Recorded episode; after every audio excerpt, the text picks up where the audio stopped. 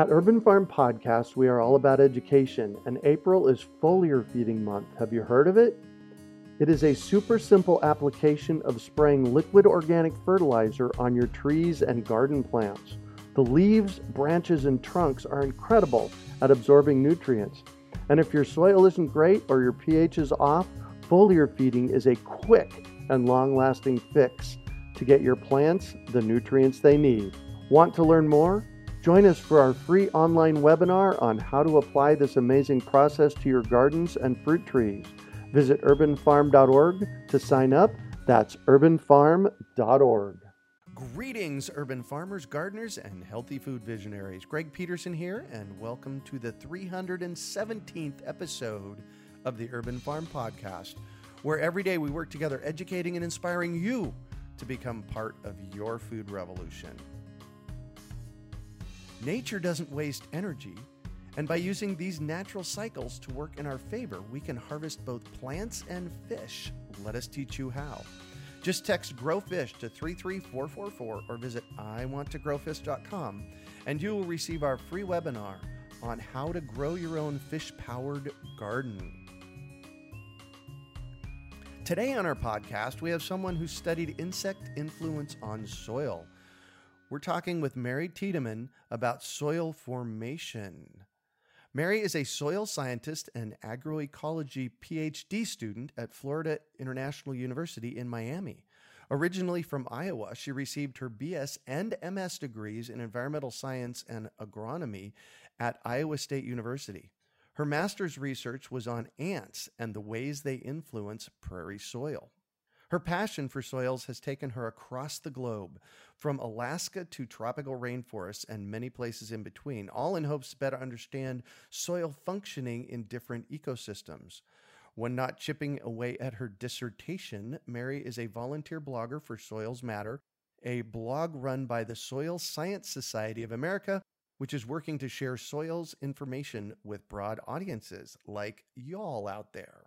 Welcome to the show today, Mary. Are you ready to rock? You bet. Thanks for having me. You bet. So, I shared a bit about you. Can you fill in the blanks for us and share more about the path you took to get where you're at today? Well, certainly. I would say that I didn't really know it was possible to be a soil scientist or even that that line of work existed until I was an undergraduate at Iowa State University. And when I was there, I was enrolled in their environmental science program and realized that there was an opportunity to study soils in Ghana in Western Africa. Wow. Yeah. What was really amazing about that trip was, first of all, the professor that led the trip is a man by the name of Dr. Andrew Manu, a Ghanaian himself, and he took us all across the country and explored different ecosystems there, including tropical rainforests, all the way north into desert areas. And we got to see the natural soils, so soils that were still in the ecosystems from which those soils were built. So, mm-hmm. for example, a tropical forest, and we're able to compare them to the same soils but with different land management practices. Mm-hmm. And so we studied the different aspects in the field to measure soil quality, so infiltration rates and soil color and respiration rates and things like that. And I just fell in love with it. it it's not only a surprisingly creative field. You get to do field work and lab work and everything in between, and it's just it's been really re- rewarding. Nice. So I have to ask you, why does all that stuff matter? Uh, the land use portion, yeah, or how we're using the land, how the soil looks, all the stuff that you were studying there in Guyana. So what was really incredible is that just simply from transforming a soil system from tropical rainforest into a cultivated field. We studied fields that had been in grain as well as rubber plantations and everything in between. And what we saw was just such a dramatic reduction in soil quality. So the infiltration rates were reduced, which means that forest soils were far better at absorbing water quickly. So that's preventing erosion from occurring. It's also you know, making sure that soil moisture is available for the plant roots. Whereas in the cultivated areas, the quality, the infiltration rates were just not as good. Other examples were soil structure. So the structure of the topsoil in these tropical systems were just beautiful. We we call it granular structure where it almost looks like cookie crumbs Uh-huh. or cookie crumbles. But when you started to get into these more cultivated systems that had experienced a lot of erosion and had lower organic matter rates, the structure was also not as strong. And so there's just not as many pore spaces, it's more compacted, and that has plenty of in- implications for plant growth, just to name a few. So you mentioned organic matter. Organic matter in my world is one of the most important things that we have in our soil. You bet. I, I call it the king. The king. Oh, really? Tell us more about that. Organic matter is not only a long term nutrient source for plants and microorganisms in the soil, but it's also the glue that holds everything together. And so, again, when you're talking about aggregate structure, the signs of a really healthy soil are that cookie crumble structure. And the reason why that's so important to have is because it allows for gas exchange and for water to infiltrate and to be held adequately into the soil. And organic matter just pretty much does everything that you want it to do. The chemical makeup of the organic matter, you know, not only does it attract particles together, but it helps maintain other nutrients that might be produced, you know, through other avenues, whether it be through legumes or microbial activity. Mm-hmm. Organic matter just kind of sticks everything to it and in turn makes the soil a healthier system. Yeah. So a couple of things about that. I teach about soil in my in my podcast and in my classes, and I say that there are five components of healthy soil, and that is dirt, which we all have lots mm-hmm. of, airspace, water, organic matter, and everything that's alive in the soil. Right. So what I want to ask you is what makes in your world what makes soil soil? In classic soil scientist, if any of your listeners have ever taken a soils class, we talk about the five soil forming factors. We think of soil as, like you said, mineral material that has organic components, a biological, you know, active organisms, or the capability of housing living organisms. Mm-hmm. Also, airspace and water. So, oxygen, carbon dioxide, and water. And these five soil forming factors so, we've got parent material, so the mineral material Mm-hmm. that was the base of the soil, the climate factor, the organism factor, topography or the relief of a landscape, and time. All of these factors work together over time to create the specific characteristics that you might see in any given geographic location. Mhm. So, all of those five factors can explain why the soils in northern Alaska are going to be quite different from the soils in Puerto Rico, say. Mhm, Right. So I am reading on the Soils Matter blog, and you wrote an article back in April of this year. How do I keep my raised bed soils healthy? Let's talk about that. If somebody's putting a raised bed in their yard, how do they make sure that they soil, the soil is healthy in the raised bed? Well, I would say f- first and foremost, to make sure that the bulk of the soil material that you find is from a trustworthy source. Mm-hmm. You know, you want to make sure that the soil is of a high enough quality to produce food on because obviously you can you can find soils from any given place that could be contaminated. Not not to scare anyone, Mhm. but it's a very serious issue. You want to make sure that those soils aren't contaminated with lead or or arsenic or anything like that. Before we go off that topic, how does one do that? How do we make sure that we're getting healthy soil? You can always get it tested by sending it off to your local extension agency, usually through land grant institutions. Mm-hmm. There's a soil health lab that can analyze samples for you. But otherwise, I would say just if you have distributors in your area, some signs that you might make you more concerned would be if the soils came from an urban area Mm-hmm. versus farther out of town where there might not have been issues with contamination. But uh, I'd, I'd say that just doing a little bit of research and maybe communicating with the different companies that are selling soil just Right. to have a dialogue, I think is at least important. you know, in, in local food systems, we talk about knowing your farmer. It sounds to me like in order to get good, healthy soil, we want to make sure that we know our soil guy or gal. Right, exactly. My soil person happens to be a gal and she is passionate about it. Great. So, step number one for raised beds, and really we can probably say for garden beds in general, whether they're raised or not, right? Right. Yeah. So, step number one is make sure that you have a good, solid source of healthy soil. Okay. Number two? Organic matter. Mm-hmm. you know, obviously, this too depends on your location. So, I grew up in Iowa, and one thing that most people didn't have an issue with was the amount of organic carbon already in their soil. Mm-hmm. But if you're dealing with material that's, you know, super sandy or high in clay and just, you know, if the texture is difficult or if the soils you know aren't very fertile, one way to just boost the nutrient content of that soil is to add organic matter. Mhm. And not only that, but it kind of boosts the microbial activity in the soils. Right. And those microbes also have their own very important role in making your soils more productive. When you say organic material, there's really a diversity of organic matter that you could add. Would I want to add something like wood chips into my garden? I would say to be a little cautious about the way that you add wood chips Mhm. because the biggest concern from my end is that you might offset your carbon nitrogen balance. Right. Wood chips have a very high carbon content and a, a relatively low nitrogen content. Mm-hmm. If you add too much carbon to your soils without balancing the nitrogen right out the gate, what can happen is you'll have really slow decomposition rates of that mulch or wood chips. I would say mulch and wood chips have a very important role to play, but it's more to be added to the surface Yeah. of, of your soil beds, you know, to help retain moisture. Have you been listening to my lectures? No, no, I haven't. Because I say you put mulch and wood chips on and you put compost and potting mixes in your soils. oh, awesome. Good. So I passed the test. It wasn't a test, but yeah, sure. Great. So lots of organic matter.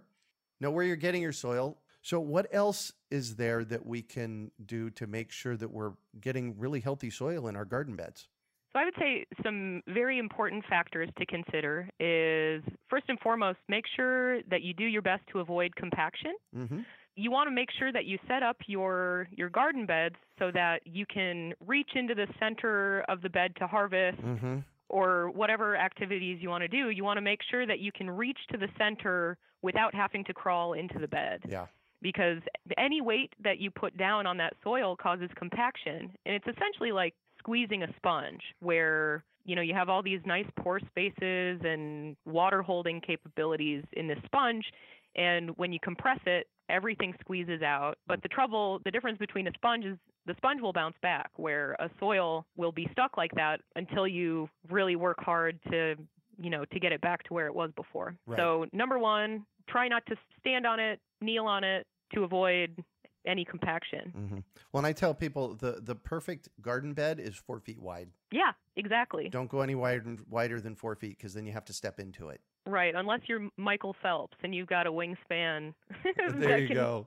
that can handle it. But for most people, four feet is perfect. And then promoting soil drainage. Yes, supporting drainage is is really important. You want to make sure that the roots in your system have not an adequate amount of oxygen. If you don't adequately maintain drainage, then your roots could get saturated and roots need oxygen just like humans do Mhm. and they can die quite quickly if their feet get wet or too wet. Mhm. So compaction helps with drainage, but also, you know, you can make sure that the the very base of your bed is maybe in rocks or gravel. Yeah, so very very important. Perfect. And then adding organic matter every year. Every season when you're growing your favorite crops or vegetables, fruits, whatever, you know, whatever your interests are, those plants are are taking up nutrients from the soil. Mhm. And the way to replenish that is to add back organic matter. You can do it early in the spring. I mean, depending on your seasons, of course. Before the season starts, you could add organic matter, and even possibly at the at the end of the season might be a, a time to to add that material back into the soil, kind of Perfect. replenish what you've taken out. And then back to our mulch conversation of a little while ago, we want to cover our soil. Tell us about that. Yes. So, one big concern, I hope every gardener and definitely every soil scientist, is erosion. Covering your soil helps prevent particles from moving around. It serves as kind of a blanket that not only protects from erosion, but it's also an insulator. And Mhm. so, whether you're worried about early season frosts or late season frosts, or the opposite, if you're concerned about really hot environments, that mulch serves as a thermos essentially that can keep the soil cool hmm when it's really hot outside and it can keep it nice and warm if it's cold outside. To add to that, mulch also is just really helpful when, you know, when you're in an, an arid climate or an area where soil moisture can be Mhm. lost very Yeah. readily. Mulch can be problematic if you've had too much moisture though. For example, I worked at a farm in in Iowa several years back. We had the rainiest season that we had experienced in a long, long time. Uh huh. We had mulched onions, and onions are particularly sensitive to too much moisture. All right. We ended up having to pull all of the mulch out because that soil was so wet that and the mulch was just kind of exacerbating the hmm the issue because none of the water was evaporating. So sometimes under certain cir- circumstances mulch might be more of a challenge to you, but especially in the off season if you don't have a cover crop on your bed, Right. the best alternative to that would be mulch just to protect the soil in the interim. Well, and you could even put in green mulch, grow your, you know, an off-season crop of something and till it in, right? Yeah, and you know just serves as green manure Yeah. most definitely. So, young soils versus old soils. What's the difference? How do they change over time? What can we do to nurture our young soils into older soils? Yeah, it's funny to think of soils having a birth date, just like you and me.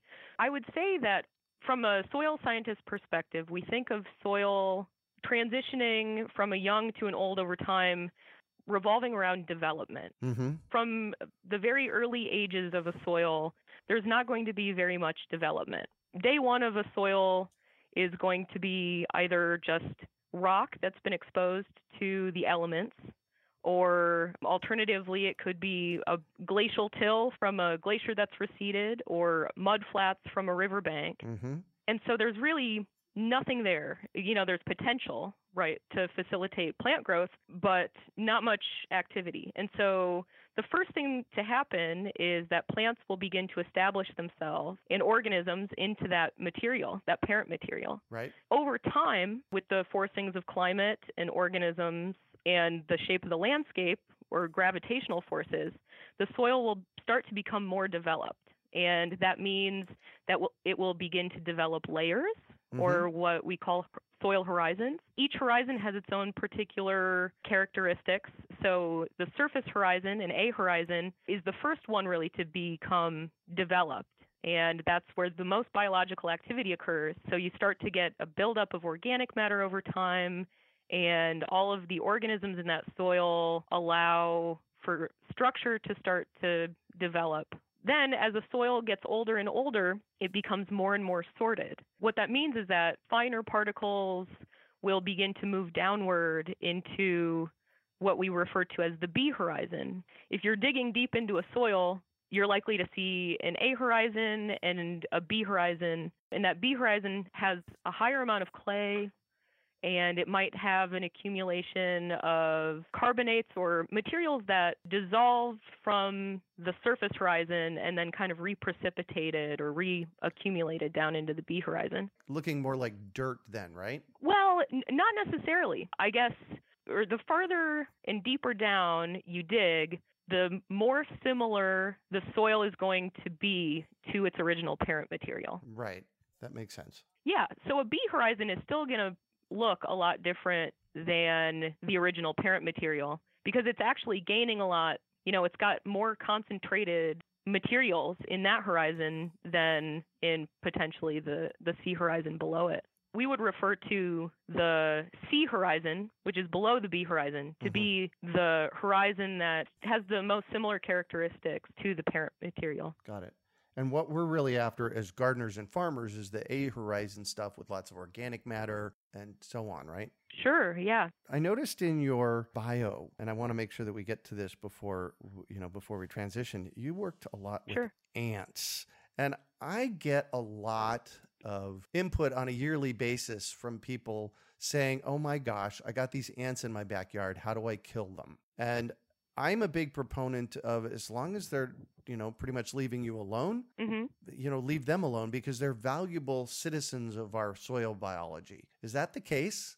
Well, I have to say that the ants that I worked with in my in my master's research actually had a tremendous role in promoting soil quality Mhm. in these particular soils. And like you said, it depends on the circumstance. If you've got fire ants, I don't know how to deal with those. I'm from Iowa and luckily we haven't we haven't had those, but depending on the type of ants that you've got, the situation might be different. The ants that I worked with had a tremendous role in in building soil health and the, simply put the explanation of how they did it is just that they mixed the soil up Mm, right. so going back to soil development over time one general trend as the soil gets older you know and i'm talking on the years uh, or on the a very different time frame my perspective on soil development is is the soil 30,000 years old right. or is the soil 20 million years old Geologic time. exactly. But from that standpoint,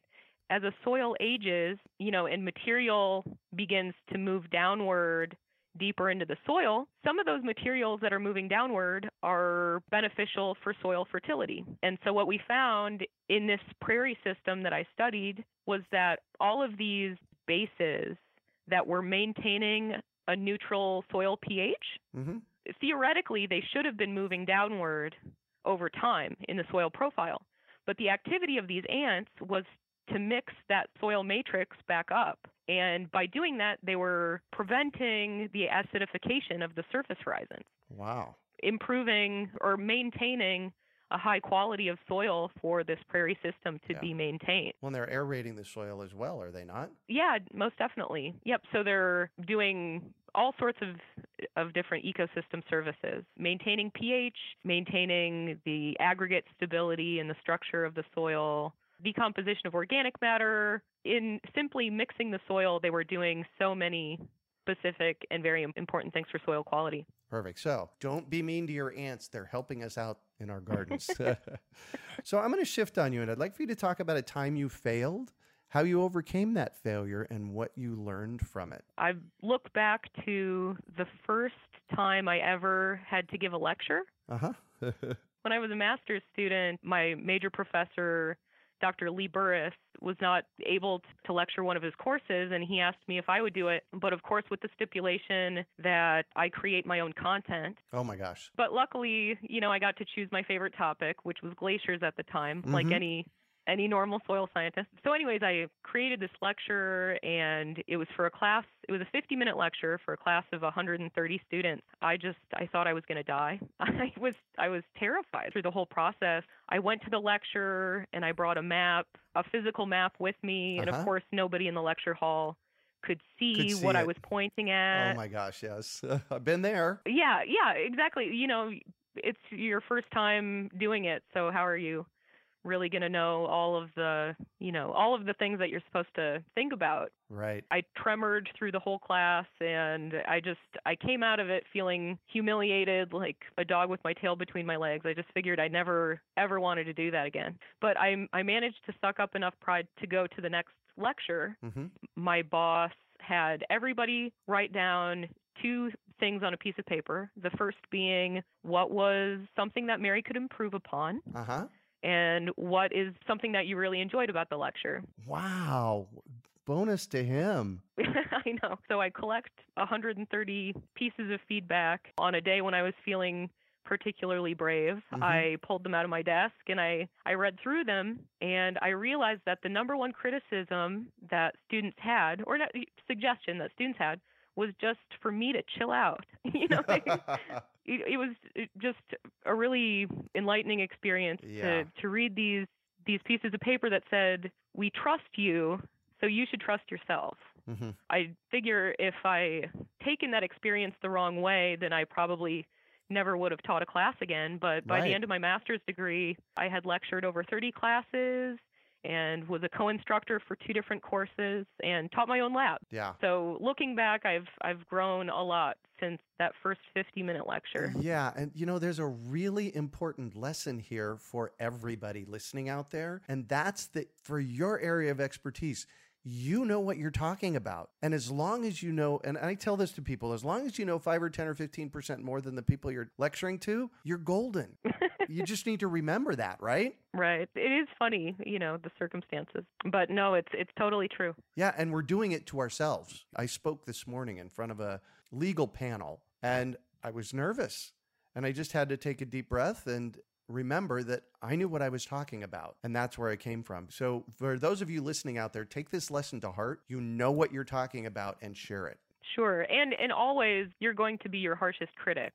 yeah, exactly. So, what do you consider your biggest success? Well, I would say upon reflection related back to my my failure is I feel so honored to be able to represent the Soil Science Society of America on a platform Oh, like yeah. this. Uh, this this is the the third radio or podcast opportunity that I've had to communicate science that I'm I'm quite passionate about to broader audiences and I'm just so grateful that the people at the Soil Science Society of America are willing to let me be that person. There you are, being your harshest critic again, right? Most definitely, but you only get better over time Yep. and experience. And Exactly. if you were too afraid of failure, you'd never you'd never get better. You only get better over time, as does soil if you're adding organic matter. Most definitely. Cool how I folded that in there, huh?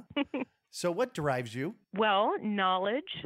I've been a self proclaimed nerd ever since I can remember. hmm And I just think that the outside world is absolutely fascinating. I'm very grateful to be able to pursue my interests and be paid for it. I'm very grateful Mhm. for that, you know, to just learn every day. But on top of that, I just love soil. I love talking about soil.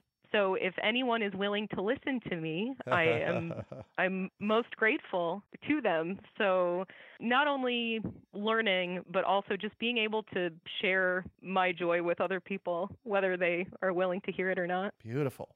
So, if you could recommend one book for our listeners, what would it be and why? I'm so excited to be able to share this book. It's by the first African woman and first environmentalist to win a Nobel Peace Prize. Oh, wow. Yeah, her name is Wangari Maathai, and the book is a memoir called Unbowed.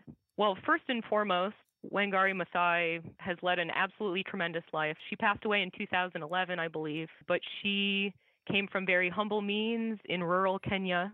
And just due to luck and circumstance, she was able to find funding to go past a primary education and found her way you know, into a doctoral program. She was the founder of the Greenbelt movement in Kenya. Wow.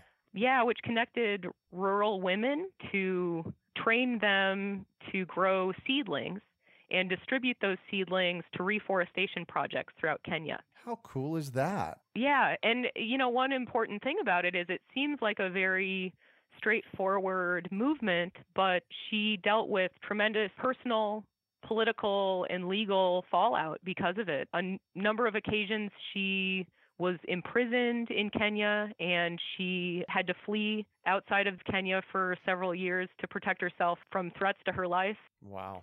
Yeah, but I think most important relating it to soil is she has a tremendous understanding and she outlines so eloquently the connection between natural ecosystems and soil quality. hmm And it's just a delightful read, very empowering. Nice. Thank you for that. I, I think I'm sitting here thinking, I think I have that on my shelf to read. Oh, it's it's fantastic.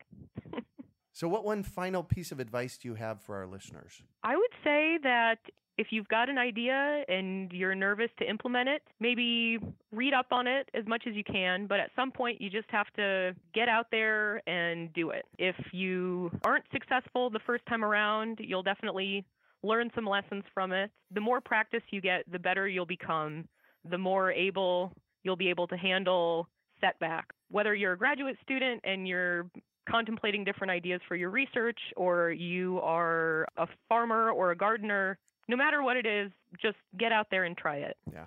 You'll learn from it. Perfect. Well, thank you so much for joining us on the show today, Mary. Yes, thank you so much for having me. Absolutely. So, how can our listeners get a hold of you? It would be wonderful if you checked out our blog. It's at soilsmatter.wordpress.com. Perfect. You could also just Google Soils Matter. hmm That's what I did actually. Oh, perfect. And also, our other website is soils.org. oh, nice. Perfect. That is the website for the Professional Society. hmm But we have a whole section uh, dedicated to public readership called Discover Soils, and that's on the top left portion of the, the main tab on Mhm. the front page. Perfect, perfect. You can find show notes from today's podcast at urbanfarm.org forward slash soil matters. We are your urban farming resource. You can find our podcasts on iTunes, Google Play, Stitcher, and iHeartRadio. Also visit urbanfarm.org to find articles, podcasts, webinars, courses, and more. Well, that's it for today. Thanks for joining us on the Urban Farm Podcast. Nature doesn't waste energy. And by using these natural cycles to work in our favor, we can harvest both plants and fish. Let us teach you how. Just text Grow Fish to 33444 or visit iwanttogrowfish.com and you will receive our free webinar on how to grow your own fish powered garden. We hope you enjoyed today's episode of the Urban Farm Podcast. Remember to listen for tips, advice, and resources to help you on your journey with urban farming. You can find us on the web at urbanfarm.org or send us an email to podcast at urbanfarm.org. In the words of Vincent van Gogh, great things are done by a series of small things brought together. Be encouraged that with each lesson learned and skill developed, you are one step closer in the direction of your dreams. One of the first things that many of us learn when we start to garden is how to water and fertilize the soil. But there is an exception to this rule, and it's called foliar feeding. You should foliar feed or water the leaves of your plant with liquid fertilizer when you want certain nutrients to be absorbed better. Not only are the leaves great at uptaking liquid fertilizer, if your soil isn't very good or your pH is off, foliar feeding can help your veggies and fruit trees quickly get the nutrients they need to thrive. If you're ready to start foliar feeding for maximum growth, yields, and quality, head on over to urbanfarm.org forward slash feed the leaves to see our selection of foliar feeding products. That's urbanfarm.org forward slash feed the leaves.